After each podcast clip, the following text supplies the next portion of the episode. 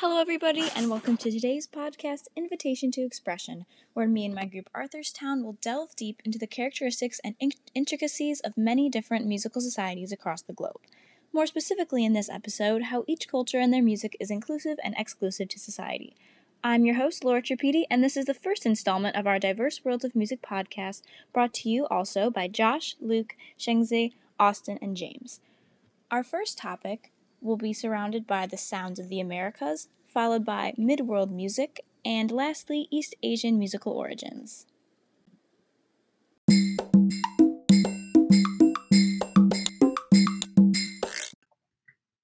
Hello, everyone. Welcome to the Austin Arthur's Morning Show, my segment of the podcast. Um, my name's Austin, and I'll be sharing some awesome content with you today.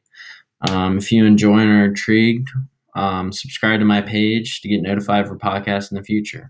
Um, so let's get to it.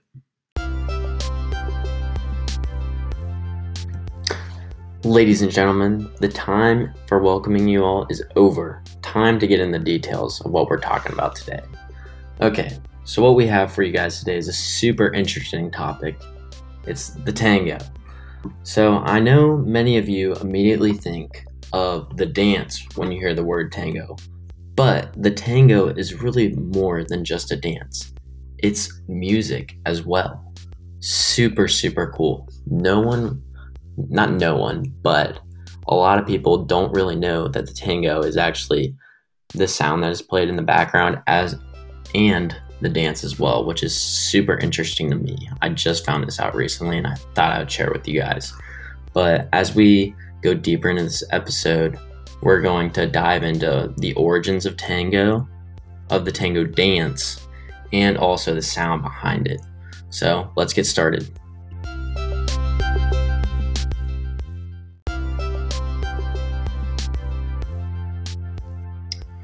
The start of the tango originated in Argentina, and the tango um, music actually originated from different earlier styles, such as the malambo, which is a form of improvised male dance competition. Um, and then also the Milonga, the Cuban Habanera, and Candombe. And the, the latter two were actually in practice, were, were a practice with African roots, which just goes to show the mixture and hybrids of different musical practices throughout Latin America. Um, but the tango later developed as a form of popular dance music in Argentina, primarily in Buenos Aires in the greater De La Plata region. In these regions, though, there was a huge labor migration where working men had very mas- had a very masculine reputation. However, this reputation was developed by many things, but more importantly, through song and dance. And this is where the tango comes into play because in the places w- where they were hanging out after work, which were called conventillos, they would dance and also listen to music and compete against each other. Um, and they would listen to the tango, and it became a super, super popular thing in these areas. And ultimately, it popped off. But before it did, it was very, um, it was very not the idea of this kind of music was not welcomed by the upper class and the wealthy in Argentina because they saw all the common people dancing and in love with it. So they assumed that it was they were like we're too good for that. So they disregarded it. But when the tango eventually came to Paris and it was widely accepted and everyone loved it all around the entire world Argentina began to fully accept it as their own dance and as a pillar to their society, which is something that is so, so, so, so cool. And it shows the different mobilities um, that caused the tango to become internationally known and accepted in their own country.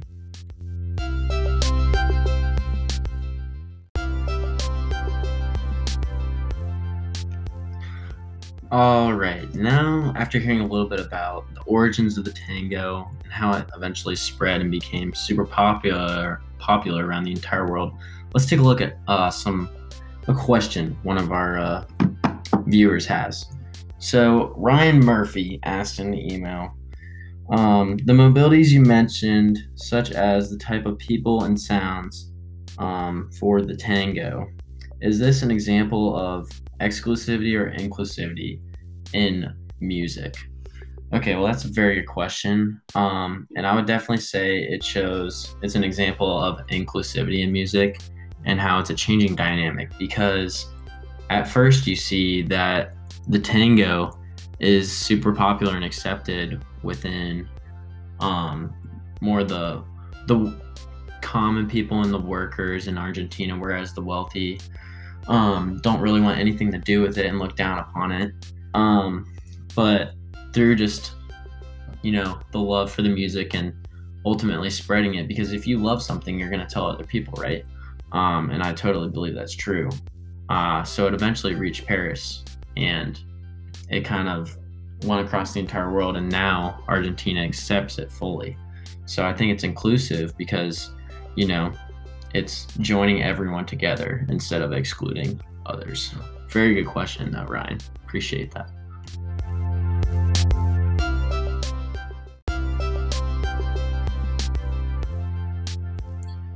Okay, moving on to our last question of the day before we take uh, call ins from our viewers.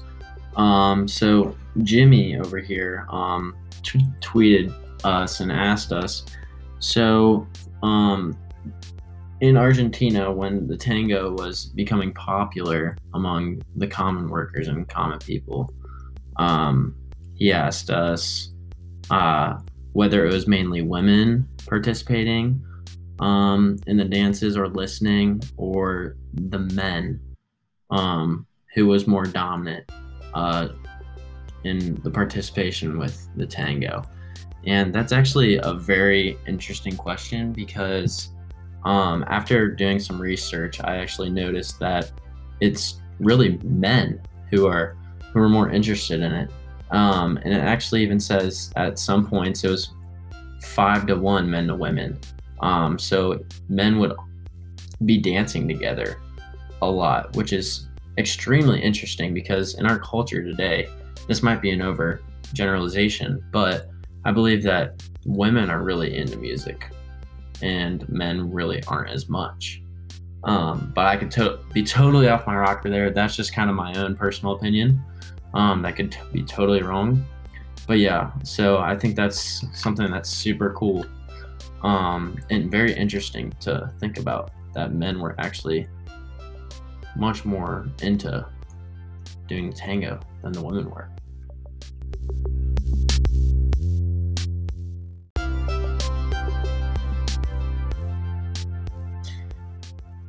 All right, I know, I know it's been a little, little long, but we're almost there with call-ins. All right, um, you guys can all call in, ask a question um, about anything you want to know about me or what we discussed today. Um, so yeah, go ahead and call uh, Austin Morning Show. Numbers at the top right. All right, we got a caller. All right. Hello, welcome to the Austin Morning Show. How are you today? Good, good. All right, what do you want to ask? I have a question. Um, I was just researching some stuff, and you know, I didn't really know what instrument was associated with the tango. Um, so I was kind of wondering, uh, what uh, instrument is associated most with the tango? Do you know? Okay, I actually uh, do. That's a very good question. Um, so the instrument that was most associated with tango that oh, some people know about is called the bandoneon. Um, but honestly, the instruments uh, that initially provided the soundtrack to the tango dance and song were actually um, guitars, flutes, and violins. Um, but the mo- instrument that's associated most is called the bandoneon. Um, And at first, the bandoneon didn't make, you know, wasn't really in, known to be involved with the tango that much until the first decade of the 20th century. Um, but now it's kind of, kind of the main instrument associated with the dance and song, which is super interesting. I think. Very good question. Um, thank you for calling in. Moving along, the second general location we will be discussing is Africa and the Middle East. While it's easy for many to characterize Africa as one broad culture, the continent of Africa has over 50 countries, and linguistics have identified at least 800 ethno linguistic groups. Because many musical traditions are linked to specific groups, it is often better to think about African music in their own individual societies rather than in national terms. In contrast to the stereotypical vision of small, so called primitive tribes in Africa, Various kinds of traditional political organization include complex, hierarchical, centralized states with political authority vested in the hands of hereditary rulers, and more decentralized, smaller scale societies where political power was regulated by interactions between kinship groups such as clans or lineages. Centralized kingdoms with highly developed political organizations have existed in Africa from early times. For example, the state of Zimbabwe. Given the socioeconomic diversity among African societies, we could expect much musical diversity as well. The two societies I will be focusing on are the Pygmies and the Mande. Starting with the Pygmies, they are a social group found in the forest from Gabon, Cameroon, Uganda, and Rwanda. They mainly rely on hunting and gathering and have no formalized hierarchy system. In regards to musical traditions, vocal music is, pri- is prioritized, and a lot of sub Saharan music, especially the Pygmies in this case, can be characterized by using an ostinato or a part of a song that overlaps one another, as well as the call and response technique. Furthermore, they strongly value cooperation, egalitarianism, and unity, and in many Shona societies, the spiritual world is involved. On this note, we actually received an email from one of our listeners specifically questioning about the Pygmy Society. The question is I'm very fascinated in African musical traditions, particularly the Pygmies. I'm aware of their high level of respect for unity and inclusiveness. However, I was wondering what are any specific examples of how they illustrate this in day to day life? This is a great question because I think it is such a fascinating and beautiful concept. To showcase their involvement with the spiritual world and unifying values, the Pygmies actually partake in the Molimo, which is a communal and daily ceremony that honors the divinity of the forest that surrounds them. In other words, they sing to wake up the forest, which is where the prevalence in vocal music comes into play. Moving on to the Mande, their social group is characterized by social hierarchy and occupational specialization. Specifically, there is the Jali, or hereditary specialist working as a professional musician and verbal artist, whose status position derives from hierarchical rather than egalitarian social relations. The Mande case clearly differs in some ways from conceptions about music and musicians within Pygmy society, where the music making is a non professional, largely non specialized activity. Another distinction between these two societies regards the power of the word and the importance of song texts. Although vocal music is important in both societies, the Jali performance often emphasizes verbal artistry and elaborate texts, whereas some of the most important Pygmy music, such as singing for the Molimo ceremony, involves very little text. Overall, it can be concluded that the Pygmies exemplify more of an inclusive society, while the Mande a more exclusive one. Nonetheless, certain features of Mande musical style are consistent with the general traits discussed for the Pygmies, and it's important to remember the historical context that shapes these wide arrays of different cultures and how this both affects their sound and overall way of life. Hi, everyone. Uh, today we're going to talk about exclusion and inclusion in Middle Eastern and North African music. One of the genres where this is easy to see is the Berber rites genre. The, uh, the Berbers are a people who have been living in North Africa since prehistory. They uh, were conquered by the Roman Empire, they were interacted with Egypt, and they have been living there since farther than we know. But um, one of the main turning points in Berber history was the invasion of the region by Islamic empires from the Middle East. Uh, these empires brought with them Islam, and they also brought with them the Arabic language. Many of the uh, Berber peoples Arabicized and joined the ruling class of these empires. Uh, those who didn't, however, who were usually living in rural or mountainous terrain, were um, uh, restricted in their rights and sort of marginalized in these uh, Middle Eastern states. This trend accelerated in the late 19th and early 20th century. North Africa was colonized by the by European powers such as Italy and France, and these countries promoted languages such as Arabic or French or Italian over the native Berber languages.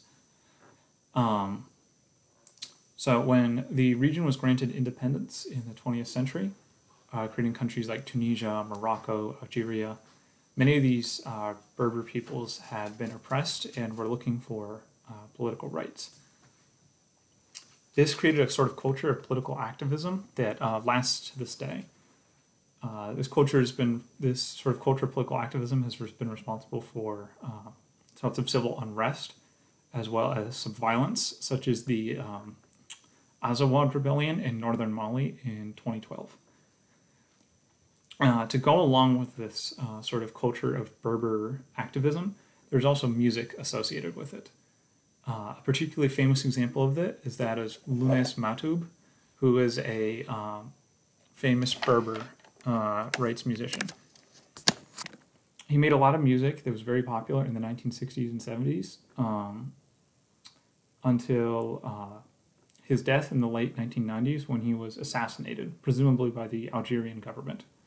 Uh, his death sparked off a number of sort of uprisings among the people and a number of uh, civil, an amount of events of civil unrest.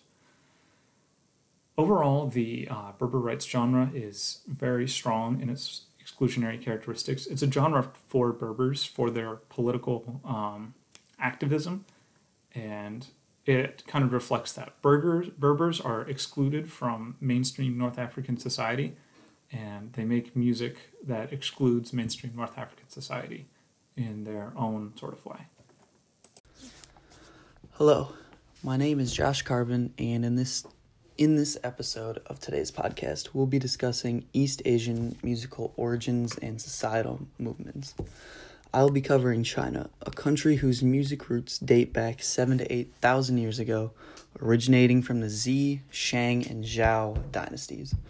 Instruments that were first introduced mainly from the Silk Road include flute and bell like instruments, which then expanded into more percussion and string instruments. The most famously regarded stringed instrument of China is the kin. Scholars and ancestors say its antiquity and rich legacy of associations behind it prove its way to the top. It is seven strings of various thickness with 13 studs up and down the shaft. They are usually tuned to the notes C, D, F, G, A, C, D in order. Detailed recordings on how to use and effectively play the kin have been found to date back all the way to the 6th century CE. This vastly old date shows the importance of the instrument to society because it was so well documented so long ago. For many centuries, it stayed a very inclusive instrument to play. It was a part of big in it was a big part of societal festivals, gatherings, and more, but it was associated with only male ages and scholars, sages and scholars. Its main place over time was in the ceremonial music found in courts. This not so catchy but very original and authentic music declined more and more with urbanization, so the instrument became more mundane and common. Therefore, as well, more and more women started playing, and the kin could be played anytime, anywhere. Another very popular instrument, which is quite similar to the kin, is the pipa. It has five strings, but the bigger difference is that it is played horizontally while the kin is played vertically on a table or on someone's lap. The pipa is much more difficult to learn and play, and again, was a very inclusive instrument because it was an important repertoire for refined entertainment in the courts. The next swing of music in China's culture was strings with wind ensembles. This is the switch in China's timeline from their culture, their music culture being quite inclusive to being very exclusive. Ensemble members played for their own enjoyment, and many players were just kids, parents, or elderly. Big performances were done in front of huge crowds and became intertwined with everyday life and society, giving feelings of pride and joy to all. From this point on, which was in the 19th century to the present, China's music culture to society has been very exclusive because of urbanization and the switch from only the wealthy and skilled being able to enjoy music to everyone. All right, now we will be covering the topic of Korean music. Uh, my name is James Bissett, and I'll be your uh, sort of tour guide through this genre. This is actually brought to us by a Twitter user. His username is, his or her username is at I think music is great, GR and the number eight. And they ask, I've heard a lot of rumors about there being quote unquote two musical Koreas? And is there any truth to this? And for that question, we will need to go to Korea pre split. And so we will start with in 1876, the Korea signed an unequal trade agreement with Japan. And this agreement resulted in uh, multiple countries such as Russia, America, and obviously Japan being very interested in Korea. And therefore, they started importing a lot of their cultural practices into the Korean country. Those practices included music, and of the music, they used military marching bands, uh, Christian hymns, the popular Western music and classical music, you know, just musical music that was popular at the time, whether related to their religion or just what they're listening to, listening to to be entertained. And a lot of that music is what influenced the traditional Korean music that we heard. And then around 60 years later, this is getting a little bit more recent, in 1931, the Asia Pacific War started, which ended in 1945. And this is when Korea was then divided along the 38th parallel into North and South. Northern Korea was Soviet stewarded, and Southern Korea was American occupied. And then this is where we start to see sort of the um, musical split, if you will, from just the base traditional Korean music. So obviously, there's they're basically two completely separate countries. South Korea is capitalistic. Um, they have growing class inequality, familism, factionalism. Um, you can there's movement between classes. There's political parties. You know, it's a it's a democratic country. And North Korea is very much the opposite. Everybody, it's communism. Everybody is exactly the same. There's no class movement, and well, it's it's very much different than South Korea, and that is where we start to see the split because obviously the two different countries are experiencing experiencing life in completely separate ways, which will then influence, you know, the stories that they tell through their music or who their music is written for, music is written about. North Korea, their music is they have very popular. Um, their music is very very popular in the folk, pop, light instrumental, and political performers. Mainly being that for political performers, their music is a lot of times written about their dictators at the time or who's in control and the government and how much that they love the country and government. Where South Korea has a little bit more freedom. They can talk about, you know, I don't know, you know, girls, boys, all that stuff. K-pop was very, is and was very popular out of Korea. Um, I never listened to it personally, but there's a lot of stands of that music, if you will and that has major influence on the Korean music today. So now those are the differences. There is still some similarities. There's a song, I might butcher this, but Arirang, A R I R A N G, which was a song created in the early 20th century. And in that song, the musician can choose a certain verse to perform the song based on the audience and on the occasion like why they're performing. And this is very characteristic of traditional Korean music, and this characteristic is called social improv- improvisation. So the Ari Arirang really kind of came to the forefront of the social improv- improvisation. Um, it, it premiered in a 1920, 1926 film, which was also called Arirang, and by a Korean filmmaker. So there is some similarities in the traditional music that we can kind of see by the instruments and the melodies and rhythms of the two separate musics, but a lot of times the stories and the meanings of the music is very different. Well, I hope everyone learned something and heard something new today. Until the next installment, thanks for listening.